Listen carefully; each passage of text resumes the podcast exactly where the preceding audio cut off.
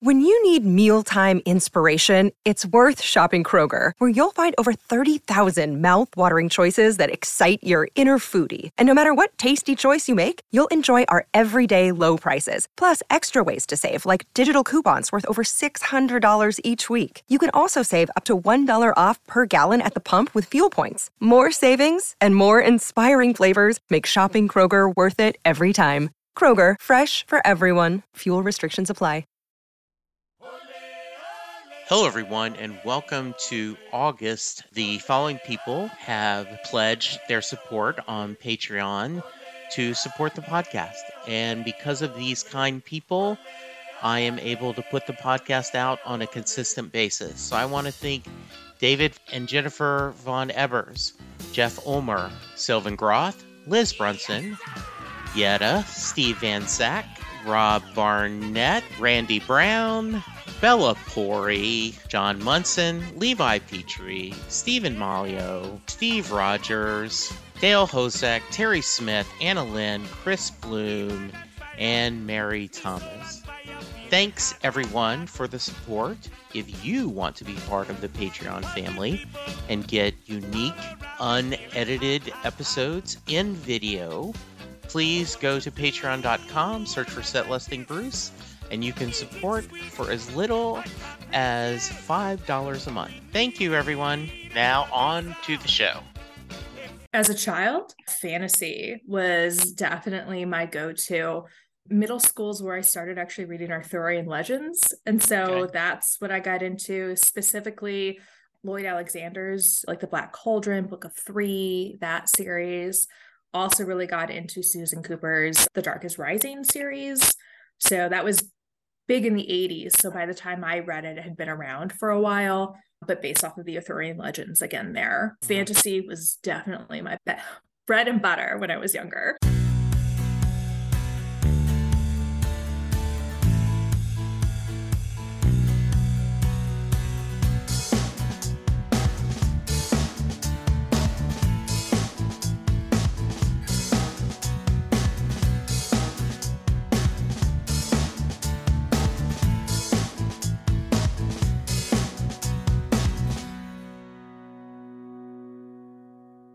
Hello, everyone, and welcome to a new episode of Set Listing Bruce, your podcast all about Bruce Springsteen, his music, and mostly his fans. I am your host, Jesse Jackson. We are getting off the Bruce train, though I'm sure he will come up as he normally does, and we are in a literary train. That's right, we are doing one of our wonderful episodes where we have a writer join us and we talk about her literary journey. So, Gwen, welcome to the podcast. Hi, thanks for having me. Yeah. So, tell us a little about yourself. So, I am an author from Chicago and I tend to have a pretty varied range. So, I have both romances out as well as speculative short fiction. So, I run the gauntlet, but get leaning more and more into short fiction lately. Why uh, short fiction? Weirdly enough, I've just been having more success for it it's easier for me to share online and in social media. And so that's where I'm tending to grab traction and where I'm actually building a community is around my short fiction versus my long form. Do you find it different creatively and right i'm just diving right into it no that's fair I'm that's sorry. fair yeah. go for it yeah because you've got to have a little different muscles between a long form and a short story or short do you find that you're enjoying this short of doing this short independent stories? Yes, I've actually found as I've written more over the years that short form tends to be my natural inclination. So, like when I was younger, it was always that dream you got to write a novel, but it was always such a struggle for me to write a novel. That's a lot of words. Yeah. And so I found that naturally as I just got more familiar with the with the creative side and my own strengths and what I wanted to write, I found that I naturally fell into that shorter form. So a long story for me might be between 15 and 20,000 words, but that's like a novelette, novella range. Some famous stories are really short. The Time Machine, for example, by Wells. And a lot of things that I'm publishing now, like I mentioned before, I'm trying to build this community online. So a lot of that is even shorter. It's almost flash fiction. So things that are under a thousand words. And it is a very different um, muscle than some of those longer, even like 10K pieces. You have to be a lot more aware of the economics of language. It's very precise. What do I want to say? What do I want to focus on? Not just in terms of character, but also plot and world. So a lot of trimming, whereas a novel really has that space to breathe. Yeah, I don't. I had bought J. Michael Straczynski, the guy who has done a little bit of everything. Babylon 5 is probably what he's known best for, but he did mm-hmm. he did a book becoming a writer, staying a writer. And one of the chapters was editing. And mm-hmm. he showed the whole chapter of how he started and just went through everything he did to show that addition by subtraction. Yes. And there is a beauty, and I've heard other people talk about that, right? That if you set yourself that limit, that you have to find that, as you said, economy of words. I need to make sure that every word I work is exactly the word I need.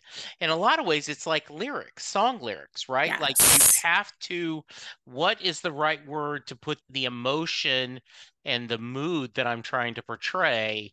And depending on what's the choice of the mood, it can totally, the word, it can totally change things, can it? Yes. Mm-hmm. And in a lot of songs, I would, what's the average length of a song? Three to four minutes, but you're maybe having 200 250 words. So you really have to pack a lot and that's why i think a lot of songwriters they nitpick this word or that word what yeah. do i want to do? And i find that when i'm writing short stories i'm definitely doing that more often than when i'm writing a novel because who cares if i don't have the right word in this scene as long as i have the right word like maybe in a key scene later but in a short story every scene is a key scene. Yeah. One of the there is a beautiful documentary out running with our eyes closed which is about jason isbell. And there is a scene where his wife and him are debating on whether you should use a or the about it's a hotel room key or the hotel room key or and they're back in and later he says for writing dance music we're not arguing about the adverbs adjectives but we're not doing rock and roll or dance music so it's great right, so thank you for letting me go on that tangent oh yeah i always like it start at the beginning i'm going to ask this both ways because we do talk a lot of music here so growing up were was your music what kind of fa- music did your family listen to? And more importantly, were your family readers? As a writer, did you grow up in a family of readers? So, yes to both. My dad, especially, is a real big music listener. And the game that we used to play on road trips was can you identify the meter in the song? Can you identify the instruments in the song? A lot of what it was actually classical music, a lot of Beethoven, Bach. We also got into orchestra. Dad also had a fondness for like old school twangy country. So Willie Nelson is something that I grew up listening to. He also really liked John Prine. I actually remember crying once when I was a kid because we had left the CD for John Prine in the rental car. and then, and then now we no longer had it. So I couldn't listen to it on the drive with my dad anymore.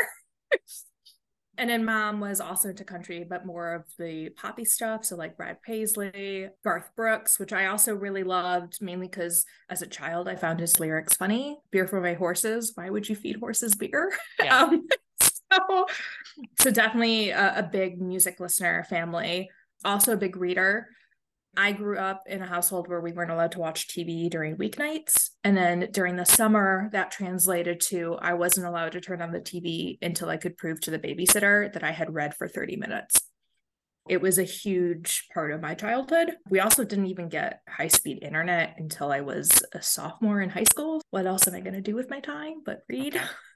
Gwen, why was it just your parents were really concerned about how much TV time you had in TV? Was it religious? What was the reason behind the limiting of watching TV? I think it was just to make sure that we didn't become couch potatoes. Okay. I know several people my age who that's what their parents did. Like I said before, like the internet wasn't really a thing that we were doing, anyways. We didn't have cable, so it was only network television anyway, limited offerings. My parents are very interested in being physically active, making sure you're exercising your brain. Sitting in front of the TV would mean we wouldn't be doing that. If we were in front sure. of a TV, we wouldn't be outside playing, we wouldn't be reading a book, we wouldn't be practicing piano. So what time frame is this? Oh, I was born in 88. So this would be the late 90s, early aughts. Yeah. Okay. okay. Yeah. You're my son's age. Okay. Because uh, he was born in 89. So absolutely. What kind of books were you reading? As a child? Yeah. Fantasy was definitely my go to middle school's where I started actually reading Arthurian legends. And so okay. that's what I got into specifically Lloyd Alexander's like the Black Cauldron, Book of Three, that series. Also really got into Susan Cooper's The Dark is Rising series. So that was big in the 80s. So by the time I read it, it had been around for a while, but based off of the Arthurian legends again there. Mm-hmm. Fantasy was definitely my be- bread and butter when I was younger. Okay. Do you any thoughts why? Why did that speak to you? I just always loved fantasy. Contemporary stories never had much interest to me. I always wanted to go on adventures and do this or do that. It was just something that always attracted to me. Maybe it's because The Little Mermaid was my favorite Disney movie. So nothing wrong with that. That's yeah. neat. Hello, Pantheon podcast listeners. Christian Swain here to tell you more about my experience with Raycon earbuds. Our family now has three pairs of Raycon earbuds around the house, and my wife just grabbed a pair of the Headphone Pros to replace some headphones from a company that was double the price. And yes, she loves them. Now, if you haven't pulled the trigger on a pair of Raycons, or even if you have, but you're in the market for another pair because they're just that good, well, now is the time to check them out because they just launched their upgraded model of the best selling everyday earbuds. With Raycon's upgraded everyday earbuds, now you also get active noise cancellation, ergonomic design, and multi point connectivity that lets you pair with two devices at once. New quick charge function, three customizable sound styles, plus awareness mode. Available in a variety of vibrant new colors to complement any and all skin tones. I even have a pair of earbuds in a cool green color. I have tried just about every earbud known to humankind, and these Raycons are fantastic. Seriously, if you've been wanting to check out Raycons, there truly is no better time. You're going to ask yourself why you didn't check them out sooner, and Raycon offers a 30-day happiness guarantee. So, what are you waiting for? Go to buyraycon.com slash Pantheon today to get 20% off your Raycon order, plus free shipping. That's right, you'll get 20% off and free shipping at buyraycon.com slash Pantheon. Buyraycon.com slash Pantheon. Hey folks, Steffan Chirazi and Renee Richardson here from the Metallica Report. And we are proud members of the Pantheon podcast family, where the best of music and podcasts unite. We've got something pretty cool for you. We're giving away an exclusive Metallica merch package worth over $250. That's a whole lot of scary guys, skulls, M72, and other sought after Metallica swag. And we've made it easy for you to win. Follow and share the Metallica Report, and you're in the game. Go to pantheonpodcast.com slash Metallica, enter your email, and hit that button to be entered to win. And just like that, you're eligible for our monthly exclusive Metallica merch package. And guess what, rockers? You can enter every month. So just do it. And while we love our global brothers and sisters, the lawyers won't let us ship outside the U.S. Did you, as a writer, do you still read a lot? Oh, of course something that you have to do, I think, in any creative pursuit, whether you're a musician or author or even a crafter, you have to be aware of what's in the market. You have to be aware of what other people are doing. So you're constantly listening to new music. What's going on here? What's going on there? For me, I'm constantly reading new books. Sometimes I like to also read old books, like books that had been published seven, eight years ago, just to get an understanding of how trends might have changed. But every quarter, I like usually go through what's the bestseller in a genre that I like to write or read, and then try to read one of those. What did you know you wanted to be a writer early? Yes, actually. I've always loved writing ever since I was in elementary school. It's not my career right now. Writing is is the side hustle, but I always imagined myself doing something with books. So at one point I thought that I'd actually be writing textbooks. I thought there was more money in that. I also had an interest in the sciences, so that made sense. For a while I also thought about being a librarian until I realized everything that's required to go into being a librarian. Yes so I always knew books was going to be in my future. Mm-hmm. Do you remember some of your early writing? Oh, God, yes. The first story that I can remember writing was like third grade, some very extended version of the shoemaker fairy tale. So, the shoemaker who asks the elves or the brownies for leather to make a pair of shoes, and then he sells them makes the money, gets more, and it's a cycle of where he's just giving more and more for the fairies to produce. I never finished it. I do remember that because my teacher had stopped giving me classroom time to write it. Yeah. but that's the first story that I can actively remember writing. And you talked about writing. Writing is not your day gig; it's a side hustle, which I love that phrase. How does your does your day gig influence the hobby? Or vice versa? Yes and no. So my day job is I'm actually an analyst, so I'm working a lot with numbers, so right, uh, which is the opposite of what I'm doing at night where I'm working with words. But I think that there's actually an overlap in terms of storytelling. So a lot of times in my day job, what I'm interested in is how can I build a story with the numbers? How can I bring one of my clients through? Here's what's happening. Here's why what's happening. Um, figuring out what is important about all of this data that I have and i'm using those same skill sets when i'm writing i feel like especially when i'm getting back down into those short stories. I have this world in my head what are the important parts that i actually need to tell a reader? How do i want to structure something so it makes sense as we're going through the words instead of the numbers? I also feel like the critical thinking that i'm using for editing follows what i'd be doing as an analyst as well. Where are the patterns? What can keep what i can what can i take out? What can i keep? What might work? What might not work yeah, in my day job is I run a call center. Mm-hmm. And so we look at data all the time. Call centers are good at numbers, average handle time, average speed to answer, quality scores, whatever. And it is that the best way to con- to sell what's going on is data, right? To have that data and you just can't give the raw numbers, you have to put it in context and paint the picture so Correct. that the executive or the decision maker understands what you're trying to sow and hopefully gets them emotionally oh this is a bad thing right oh, yes. oh or you put it in dollars and cents like oh this is costing us money and productivity mm-hmm. so we need to make that change so i could see how that is connected yeah i actually get that question at least once a week here's the numbers can you explain to me what they mean and it's a skill set that I've cultivated in both of my careers at this point. Like, how yeah. can I explain a concept in fiction, and how can I explain a concept still using words, but around a different structure during my day job? Yeah, and every once in a while, I, I get, I don't, I'm older now, and I'm not as angry. But when I was younger, I would really get mad at consultants who would come mm-hmm. in and would ask questions. And if you gave them the answers and gave the data, but it didn't support the product they were trying to sell. Mm-hmm. No, no, no. I think what you really meant was like, no, isn't what I meant at all. No, that isn't my number one problem. I know you want it to be my number one problem.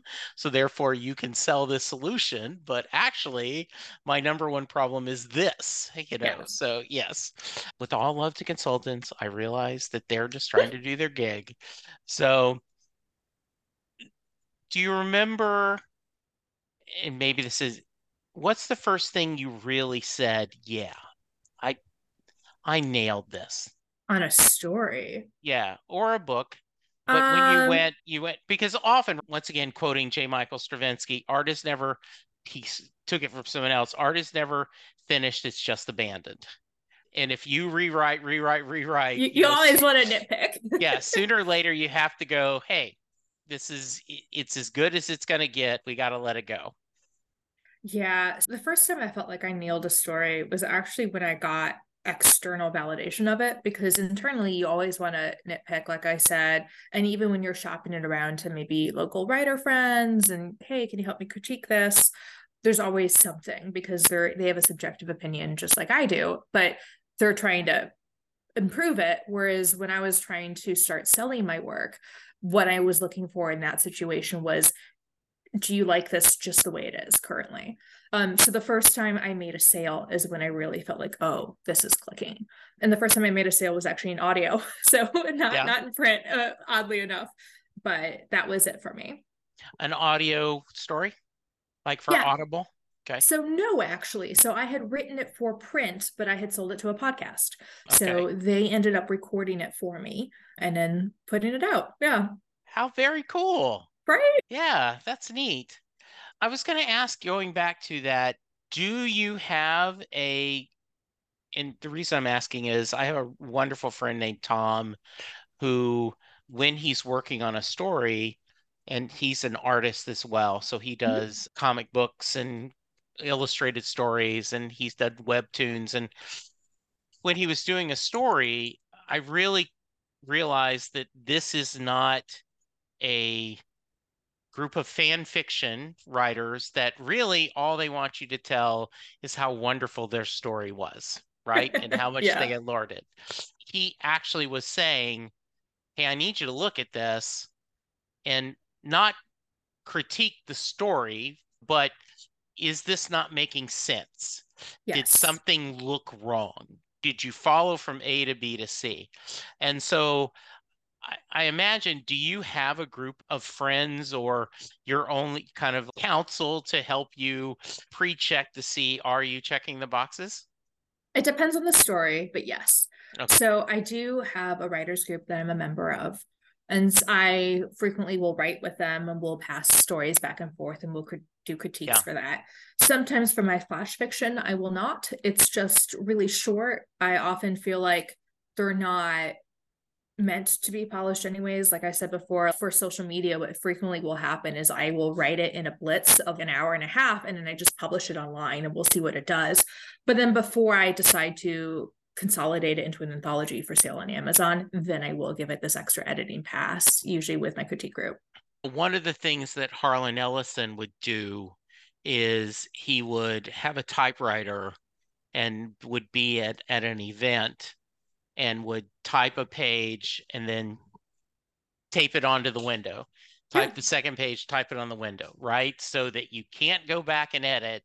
It is just truly, and I think once again, as we're talking about, that's a different muscle than trying to craft a, okay, I need to do a thousand, fifteen hundred words about this theme. I am just going to do almost a of of conscious, right? Just doing a mind dump on this was my idea, this is my story. I love Neil Gaiman talked about once that he cannot stand when an editor says, I need a short story for my anthology, Neil, and you can write anything you want. But if you say, hey, it's a collection of short stories about angels, have you thought about doing a cat angel story? Ah, okay. And now I have a hook, and now I can tell a story, right? Yeah, a hundred percent. I understand that. My writers group actually puts out an anthology every year and they do it. It's a full workshop progress. So you submit your first draft and it goes through three rounds of critique. So you get nine people's opinions before the story actually get published. I decided not to submit this past year, mainly because I ran into that exact same problem. The theme that they wanted to write was too broad for me. I needed a, something a little more constricting in order to create something. And so a lot of times the short stories that I'm writing for to building an online community are in responses to prompts that I find. Those stories just tend to flow very fast. And then frequently I will take those and then I might expand upon them later. Maybe I build a intercorrective weave of three or four stories around the same concept, reoccurring characters, or I might take a flash fiction, 500 words. I'm like, do you know what? There's actually more here. Let's expand it to a full story. Maybe it'll be 2000 by the end of it. Do you have an example of something that was an inspiration that led you to something? Yeah, I had a story for a, a previous anthology. So I knew the theme was denizens of the deep. So it was like creatures that were underwater. And at the time, I was really into the concept of Undines, if you're familiar with them. So I had actually written a flash short fiction, put it on social media. People really liked it. So I thought it was a concept that I could go with, and then ended up expanding it into a full story. It was actually a little bit different, I will admit. People really liked the concept, though, of a struggling Undine. So that's what I brought into the longer story and, went through it with there. And then I'm trying to think, there's also, I'm working on an anthology right now as well, where same type of thing. I had a flash fiction that was about 400 words about a blacksmith creating all of these swords. And in the expanded version i have her reasoning. Here's why she's creating these swords in this particular way and actually ended up tying it to her grief expanding upon things. Have you asked yourself why you were so enjoying the shorter fiction? Is that because you're wanting a quicker response? Like you need a fix of I I have a goal, I write it, I'm finished, I have a sense of accomplishment, rinse repeat. Is do you think that's one of the reasons you're doing this or it just feels like what you should be doing? A little bit of both. So okay. this feels this is something that I've naturally fallen into. Let me just start writing and doing this. But I call myself a discovery writer. Typically, when you talk about writers, you have the plotters, people who have these very detailed outlines and then you have people who are pantsers and they just write by the seats of their pants. and I tend to use the term discovery writer because the enjoyable part for me when I'm writing is actually discovering the story. I don't usually have a whole lot in my head when I sit down with a blank word in front of me. It's developing as I'm writing. And what I have found happens that when I have tried to write those longer pieces, especially with novels, is I tend to stall out at about that 75% mark because in my head I've already finished the story. So it's no longer fun for me to write. I'm not discovering anything new. But what has happened with the shorter pieces is because they are so short, there's less of a lag time between what I'm writing and what's being developed in my head. As I'm thinking it, I'm writing it down. And as I'm getting to this end to plot point, ta da, my story is finished. The other benefit is of having these shorter things is then because I am not an outliner, many short stories don't have complicated plots. You have one character, one situation, one lesson that you want to be learned. And so once you complete that character or that story arc, you're done. And I don't have to think about all of these other interacting plots. So to me, they're easier. They align more with how my brain is thinking.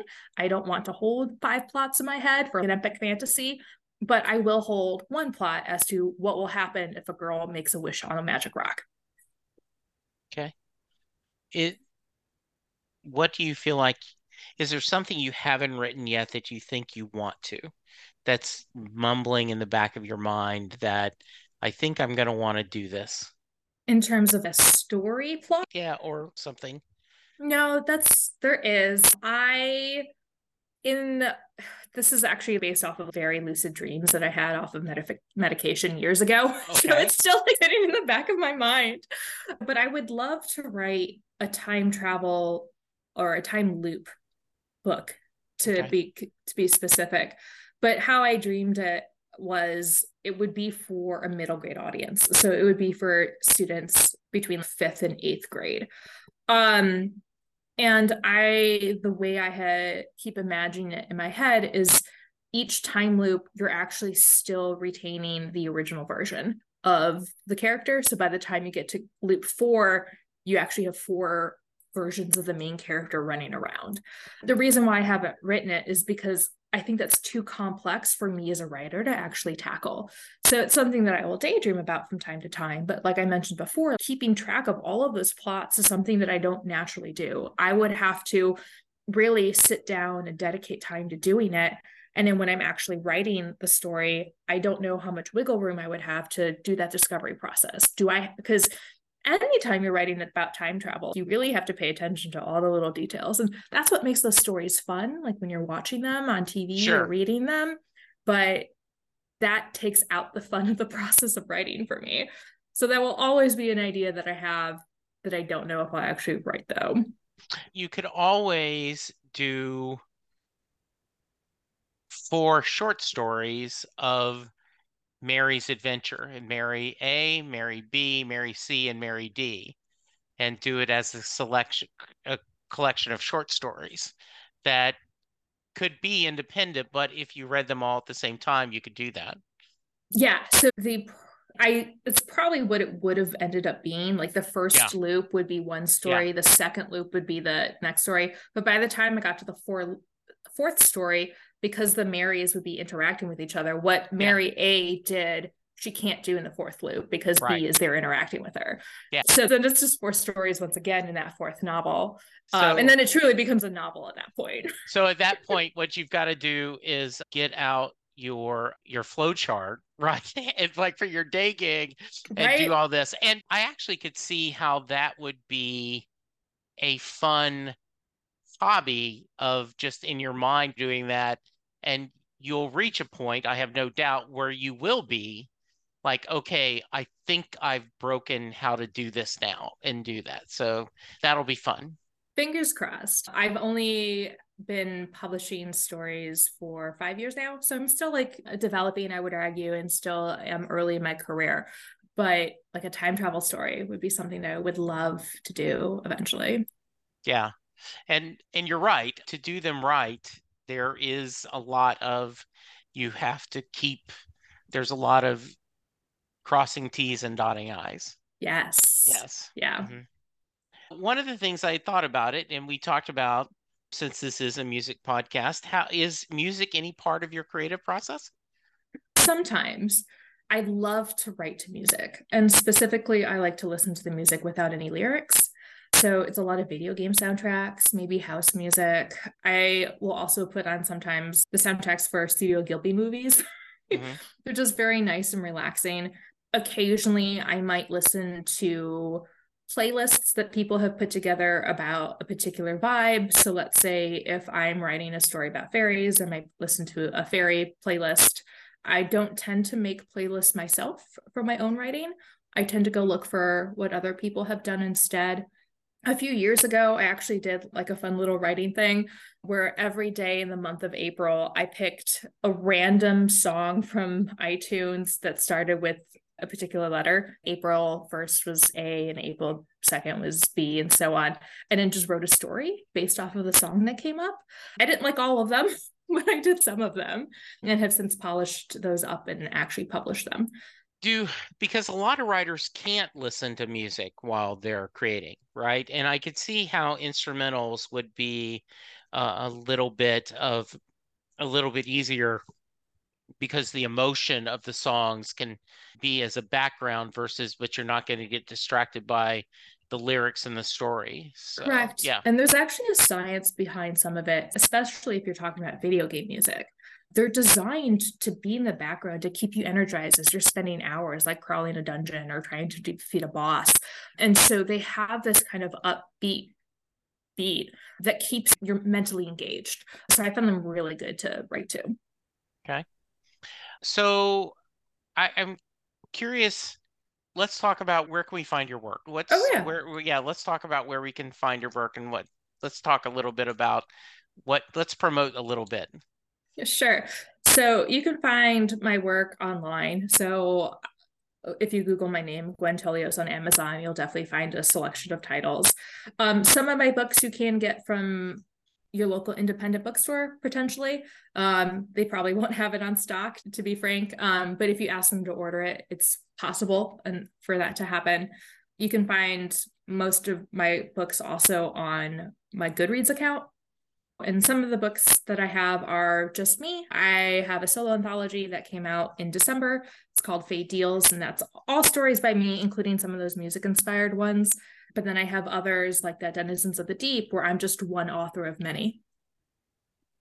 Yeah, and I will include your website. The doing I I, I see right now tomorrow and beyond is the highlighted.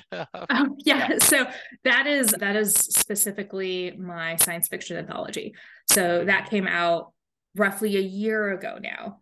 so what's next? What do you want to do next? So next is I'm actually working on a second fantasy anthology. So hoping to have that come out in before the end of summer. So late August is what I'm aiming for. Mhm. That's my next project. And then in November, it's National Novel Writing Month. And so I always try to write a novel during that time. It doesn't always work out. Last year, I actually ended up writing a novella, so about 40,000 words, which is pretty long for me. Yeah, that is. And then a novelette as well that ended up being about 15,000. Is there a genre you haven't explored yet that you have an itch to work in? Not really. As much as I enjoy consuming mysteries, and that's probably the only genre that I consume that I haven't written in yet, it's not something that I would write. I've written a contemporary romance, I've written science fiction stories, I've written fantasy stories, I've written horror stories. So I've already hit a lot of the big things mm-hmm. that I'm reading. Okay. So who are you? What you mentioned talk about you do some reading to keep you aware what's going on. What are some of the your favorite books that you've been reading lately? Recently finished Naomi Novik's Scholomance series. Okay. So I would consider it an epic fantasy. It's a trilogy, so there's three books. Very intense world building with a sentient school. And oh. what really attracted me to it is it's very morally gray. So at the end of the book, you're really not entirely sure whose side you're on because everyone has very good reasons for doing what they're doing. But in doing so, they're just pushing the world to ruin.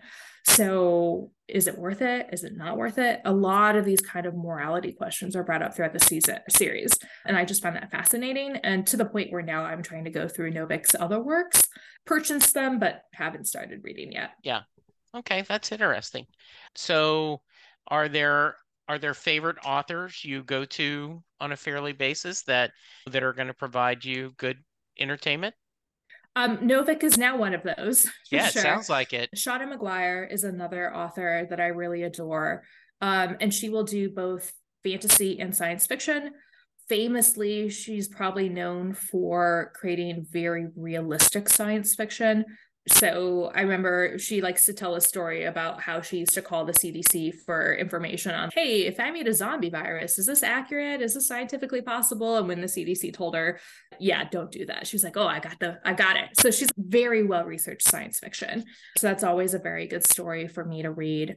And then I'm also getting into, which was surprising for me, is Suzanne Kokel. She writes historical novels for the most part, which is not my main cup of tea, but she writes them in this lyrical style, what sounds like an old school fairy tale. And that oh, was just that, very attractive, right? That sounds fun. Yeah, that sounds mm-hmm. really fun. Yeah, I just looked up Naomi and the school, right? You said, how do you say it? The Scholomance? Scholomance, yeah. Yeah, that's, I do, you, the villain is the hero in their own story. If it's mm-hmm. a really good whether it's a movie, a short story, TV show, the villain has to be a hero in, in their own story. So having that gray could be very interesting. Yes. Uh, yeah, that that sounds very intriguing. Yeah. Um it's one of the rare stories. I just remember finishing the first book and being shocked because from a technical standpoint, something that they tell you that you really don't want to do in writing is have really chunky paragraphs. That's like an info dump. You don't want to do that. Right. But Novik will have maybe three paragraphs on a page, but you're still devouring it because it's all really fascinating. I've never met anyone who's read it and didn't like it, but it has made some people very sad. They're like, I can't believe this is happening. Oh my God, give me heart, heart palpitations. Gwen, I do need to ask you, by the way, today came out the Brad Meltzer and Chris Eliopoulos oh, um, so I Am Wonder Woman. This is they they do a whole series of books of I am Rosa Park, I am Abraham Lincoln, and so this is the story of Wonder Woman, and it says I am Wonder Woman. I see the power in you. Yes, your your icon is Wonder Woman. Why? It's a long, maybe a long story. That's okay. Um, I love um, long stories. so it, uh, maybe more like a, a twofold story. I have I'm ethnically Greek, so I've always felt this connection to Greek tales, even though we talked about Arthurian legends a little earlier. So any type of Greek myth retelling I'm really into. Wonder Woman as a child always fascinated me because she's based in Greek myth. And then one year for National Novel Writing Month, my region's theme was superheroes. so, of course, I had to get a Wonder Woman costume, worn it a few times. But that specific photo that I have is my profile photo. I wore it to a superhero event at the local planetarium. They took the photo. I really liked it. I shared it with my mom. My mom liked it so much that she gifted me two framed versions of it for Christmas. Wow. Uh, right? I was like, it's actually, I don't know if you could that's the blue frame behind me. Okay, nice.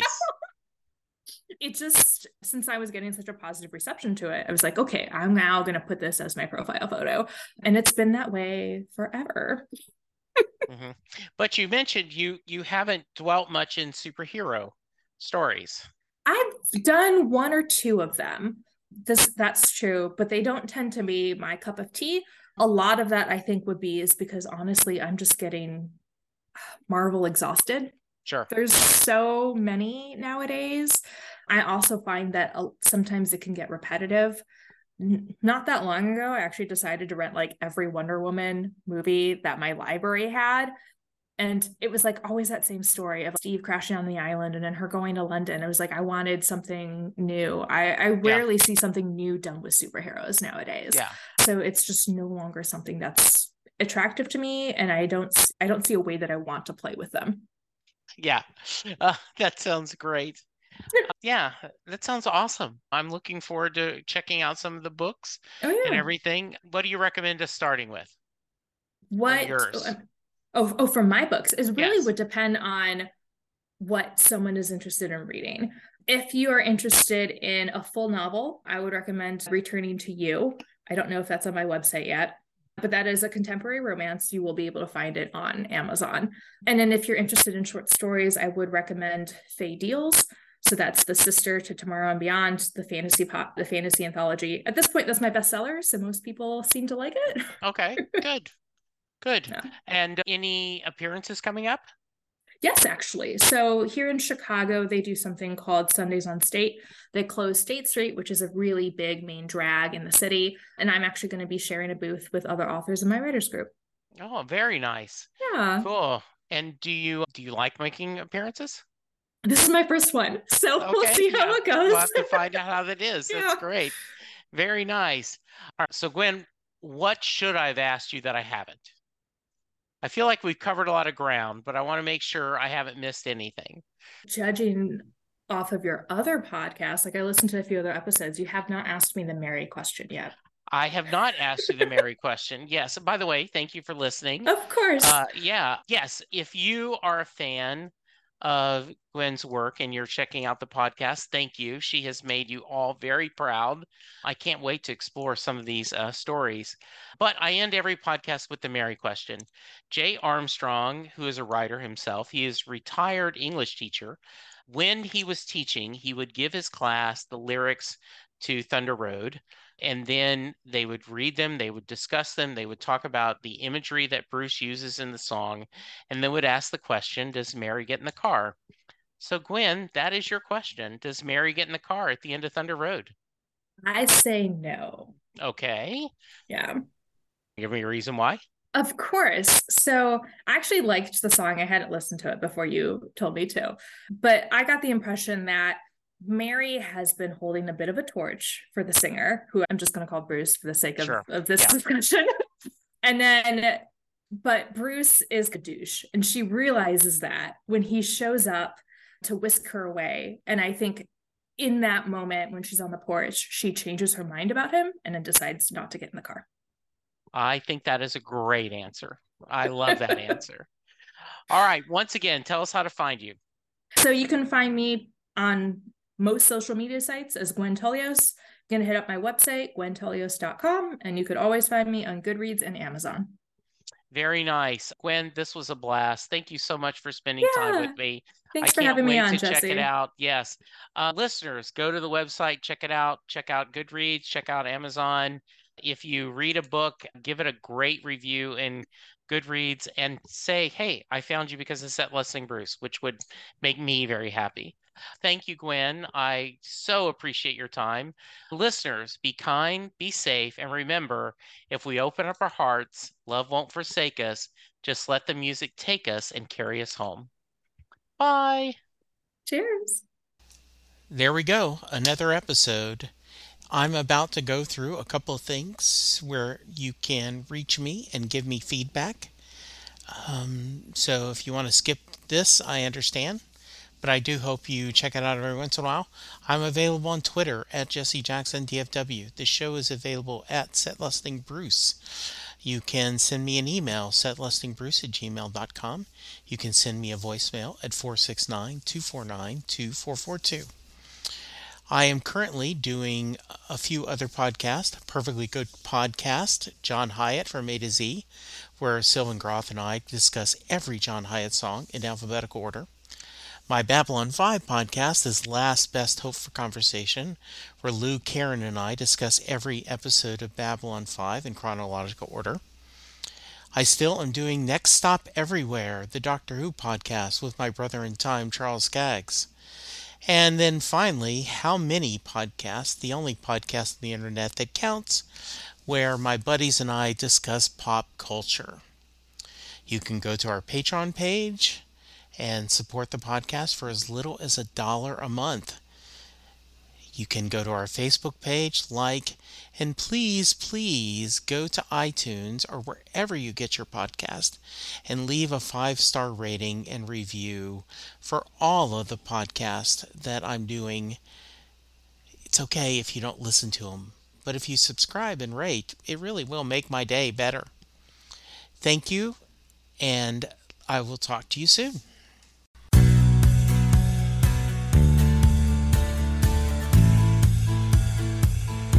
You just heard the fun talking, hard rocking, music loving, album ranking, fan thinking, joy spreading, lyric reading, story sharing podcast that is the one, the only, Set Listing Bruce. The theme for Set Listing Bruce was written by David Rosen, used by permission. It's NFL draft season, and that means it's time to start thinking about fantasy football. FantasyPoints.com features industry leading experts and prognosticators using proprietary hand charted data to help you score more fantasy points. FantasyPoints.com is the place to go for whatever kind of fantasy football you play. Whether you play fantasy football, daily fantasy sports, or do a little bit of everything, Fantasy Points has the meticulously researched content to guide you to victory. And why wait for the fall? Fantasy Points also covers the new spring football league, the UFL. Join the guru, John Hansen, Scott Barrett, Joe Dolan, and other massive names in the fantasy football universe with an exclusive offer. Use code Pantheon for 15% off any fantasy points package, including the all in package, with access to every article, tool, and data nugget that Fantasy Points has to offer. That's fantasypoints.com and code Pantheon for 15% off at Fantasy Points. Fantasypoints.com, code Pantheon. Score more fantasy points.